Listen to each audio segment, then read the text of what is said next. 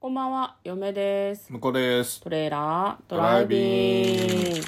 はい、始まりました。トレーラードライビング。この番組は映画の予告編を見た嫁と婿の夫婦が内容を妄想していろいろお話していく番組となっております。運転中にお送りしているので安全運転でお願いします。はい、今日はですね、本編ということで映画の妄想をお届けしたいと思います。はい、今日妄想する映画はこちらです。体探し2022年10月14日公開102分 PG12 の作品となっております。おお、100分ぐらいですか。なかなか短くしてきましたね。そうだね、キュッとしてるからまあ劇場で見ててもお尻が痛くなりづらいはい4時間ではないでしょうかね、こちらはですね邦画うんです、えー主演が、えー橋本環奈さん前田郷敦さんなどですね、はいはいはいはい。前田郷敦さんはあれん彼真剣の佑そうそうそうそうさん真剣の弟ですね佑さんの弟さんですね、まあ、その若手の未明麗しい俳優さんたちを揃えましたみたいはいはいな感じのキャスティングでございますね、こんな美男美女の学校ねえだろって思うけどね。なないよねなんかブラックホールとか生まれちゃうよねこんなに美男美女が一箇所に集そまっう、たら得意点よね。得意ダメダメそうこんなダメだ分散さちょせってと、そりゃなんか怒るわっていう感じがあるとそ思ううんですそようそうそりゃ体探しも発生しちゃうよね 全然関係ないんだけどはねいはい、じゃあまずはですね「体探し」という、えー映画の予告編について、えーざっくり振り返っていきたいと思いますまずですねある高校のメンバーがですね、まあ、6人ぐらいいるのかな、ん男女でなんかこうある日校内でいるはずのない幼い少女と出会うんですね。まあその高校だからね、そんなちっちゃい子いるわけないんだけど、で、その子に私の体探してというふうに言われるんですね。で、そのままいつも通りの一日を終えようとするんですけれども、午前0時を迎えた瞬間に気がつくと学校にいると。で、その学校の中で赤い見た目の少女。まあだからあれだよね、きっとこう、血血とかで。ああ、変身してるわけです変ね。変身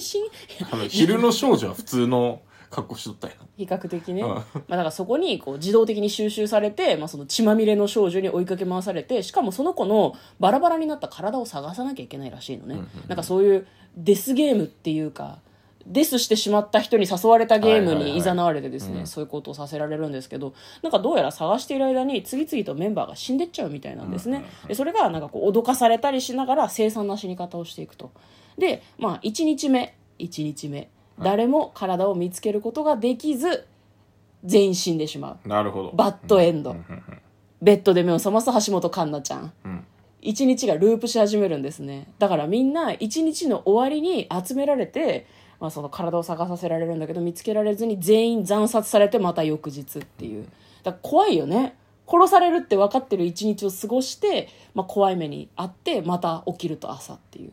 まあ、なんかそういうのを繰り返していくんだけど果たして彼女たちは、まあ、そのなんだろうループするホラーな日常の中から、えー逃れられるのかというような感じの予告編でございましたでは内容の方妄想していきましょ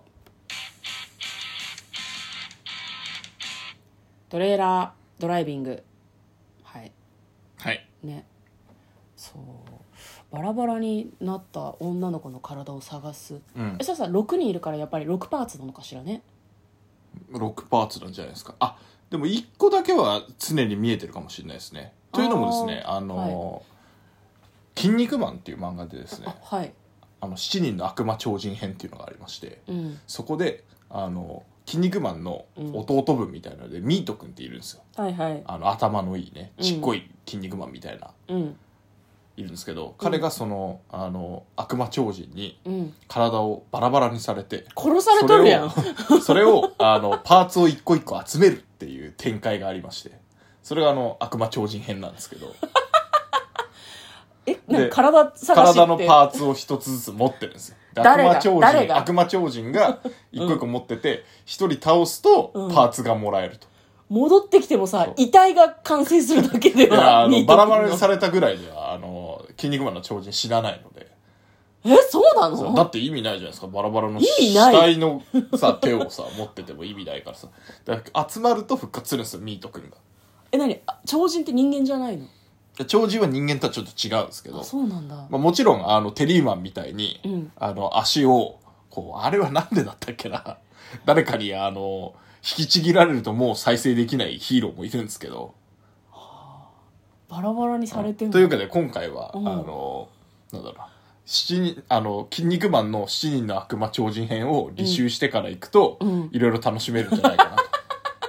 と余計なことが脳裏をよぎって さホラーを楽しめないんじゃないのあこいれやミでもねミント君と一緒だわとか思うってことでしょってことは全部揃ったら少女は蘇るってことねってとことでしょ思うじゃん。うん違うあの七人の悪魔超人編の、これネタバレになりますけおど、うあの、そのうち悪魔将軍っていうのが出てきますんで、おう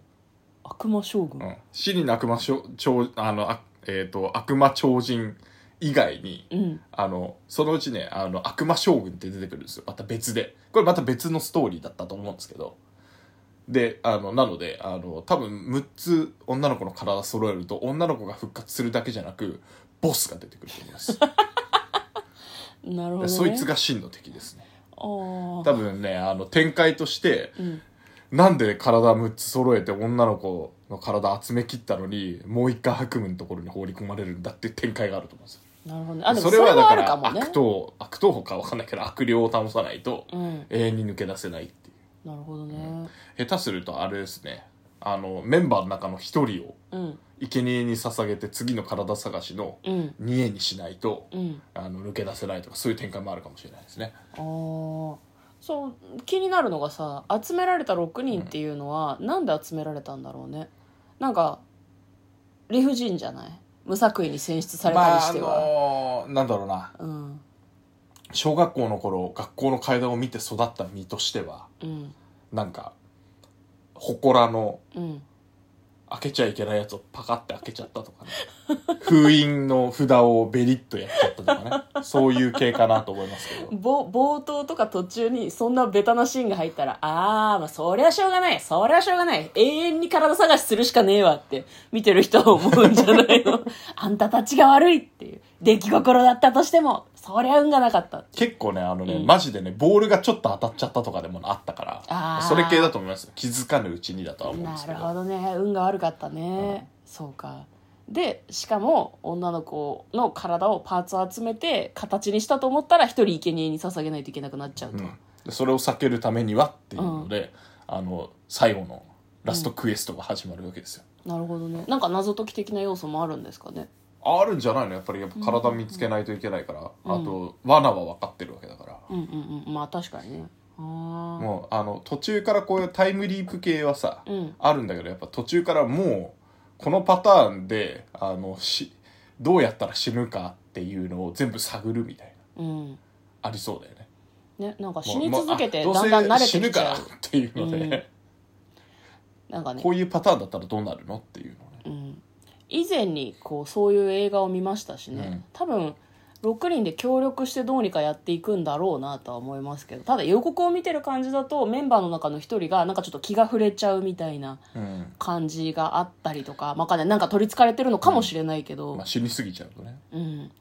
なんかあのー予告編見てる間にメイキングを見たんですけどほうすごいなんか和気あいあいとしてて楽しそうでしたねプールのシーンがあるみたいで、うん3人女の子たちが、まあ、その体探しの霊からうん逃れるために、プールに隠れるっていうシーンがあるんだけど一日中プールの中で撮影してたらしくて「もうやりたくない!」ってずっと言ってたって言ってて えそんなラフな感じでやってたのと思ってサウナがあってそのサウナで温まったりとかプールでこう冷えた体をね癒したりとかしてたっていう話をしてて、うんうんすごい嫁は和みましたね。あそうっすかプールの底にそのアクションの担当の人がいたらしくて、はいはいまあなんていうの特殊効果みたいな、はいはいはい足引っ張ってくれるからその引っ張ってもらって沈んで溺れてるふりをしなきゃいけないっていうのがすごい大変だったらしくて、うんなんかそのシーンはビビらずに見れるんじゃないかなってちょっと思っあて足で引っ張ってんだなそこ足でであ引っ張られて大変だったシーンだ頑張れみんなって思って見れるんじゃないかなって言うてホラーだからねそうねうんだから今回怖くないように謎解きみたいな要素は入れてほしいなと思いますね、はいはいはいだからその6個の体を探すにあたって最初手が見つかったとしたら、うん手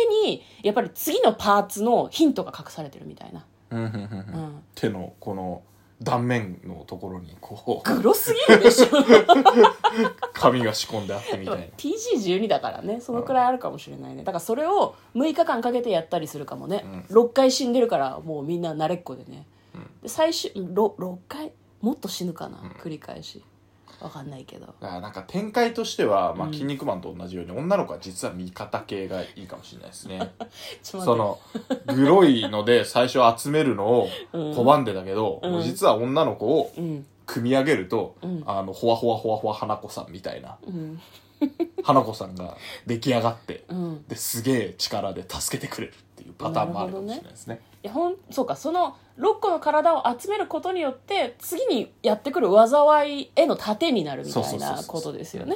ってことはあれか悪魔将軍は悪者だけどその1個前の悪魔超人たちは悪者じゃなかったいってこやといや、まあ、悪魔超人は、あの、バッファローマンが味方になるんですけど、それは置いといて、だから集めてるのは味方の体なんですよ。なるほどね。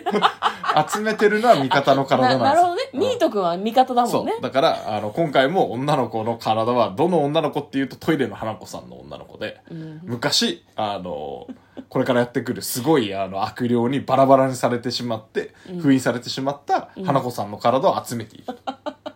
これね、あの、説明が一つ欠落してて、トイレの花子さんっていうアニメが、あの、ポンキッキーズっていう、えっ、と、子供番組の中であね っそうて、そうそうそうそう。その中ではなんかはトイレの花子さんってあ悪霊みたいな取り扱いだけどあの味方なんだよねそうそう幽霊縛りアプリケっていうので、うんなんかこう悪霊とか怨霊とかを、すごいなんか、ね、幽霊縛りアプリケ幽霊よ闇の世界へ帰りなさいっていうなんかすごいわざと棒読みみたいな感じで、こう幽霊を封印するみたいなねキャラクターだったんだけど、もう本当今日はね余計な作品の話 を別にその個々の作品は面白いんだけど体探しの妄想をしたってちょっと思ってるんだけど